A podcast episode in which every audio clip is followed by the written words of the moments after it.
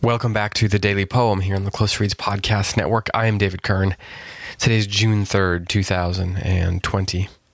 The poem that I'm going to read today is by an American poet who was born in June of 1872. He lived from 1872 to 1906, and his name is Paul Laurence Dunbar. He was an American poet, novelist, and playwright. Uh, he was actually born to uh, enslaved parents. They were um, slaves in Kentucky prior to the Civil War. And before he unfortunately died of tuberculosis at the age of 33 in 1906, Paul Laurence Dunbar became one of the most important poets uh, of the uh, late 19th century in, in, the United States. He was from the same generation as uh, Robert Frost, actually, and Wallace Stevens, and people like that. And the poem that I'm going to read today is is called Sympathy. It's one of his more famous poems, if not his most famous poems.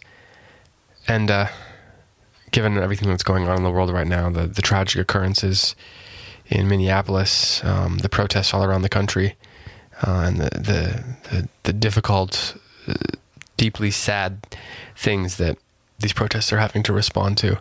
This was how I knew how to respond to that, uh, to share great poetry that, that speaks about the experience that so many people in this country have, have known for, for a long time. So I wanted to share this poem with you. I'll read it twice as usual, but I'll probably keep my comments uh, minimized. Um, but here is uh, Paul Laurence Dunbar's sympathy.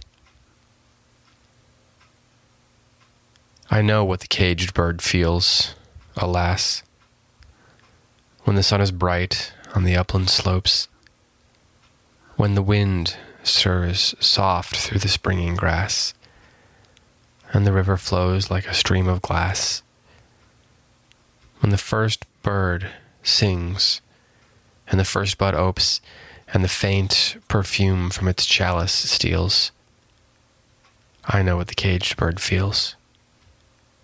I know why the caged bird beats his wing till its blood is red on the cruel bars.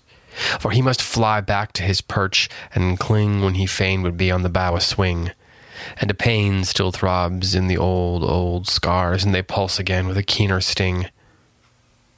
I know why he beats his wing. I know why the caged bird sings. Ah me, when his wing is bruised and his bosom sore, when he beats his bars, and he would be free. It is not a carol of joy or glee but a prayer that he sends from his heart's deep core, but a plea that upward to heaven he flings. I know why the caged bird sings. Uh, today, uh, these days, this poem is probably best uh, known for that final line. I know why the caged bird sings, because Maya Angelou famously borrowed it for the title of her autobiography. So uh, Angelou certainly helped um, protect Dunbar's legacy and the, and the legacy of this poem. I wrote about this poem for the for the thirty poems book, the thirty poems to memorize before it's too late book that we put together, and in it, I I um I thought about how this is one of those poems that's not in the mystery or the unraveling, but it's in the way the poem uh, articulates specific emotions so that a universal response can be drawn out.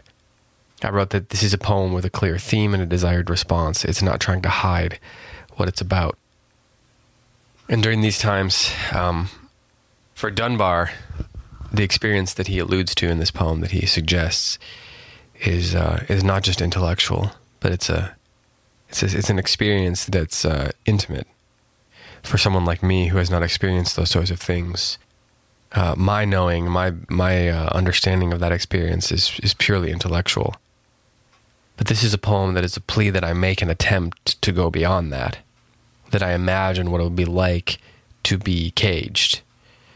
It's a plea that I that I try to imagine fear and anger so strong that I'd beat against the cage until I see my own blood on the bars. It's a plea that I recognize and remember the songs that the caged bird sings when it longs to fly wherever and whenever it wants. I think this is a poem that personalizes very specific trauma in a way that we all can understand. And so I wanted to, sh- to share it with you for that reason uh, here on the Daily Poem. With that, I'll uh, read it one more time. This is Paul Laurence Dunbar's Sympathy.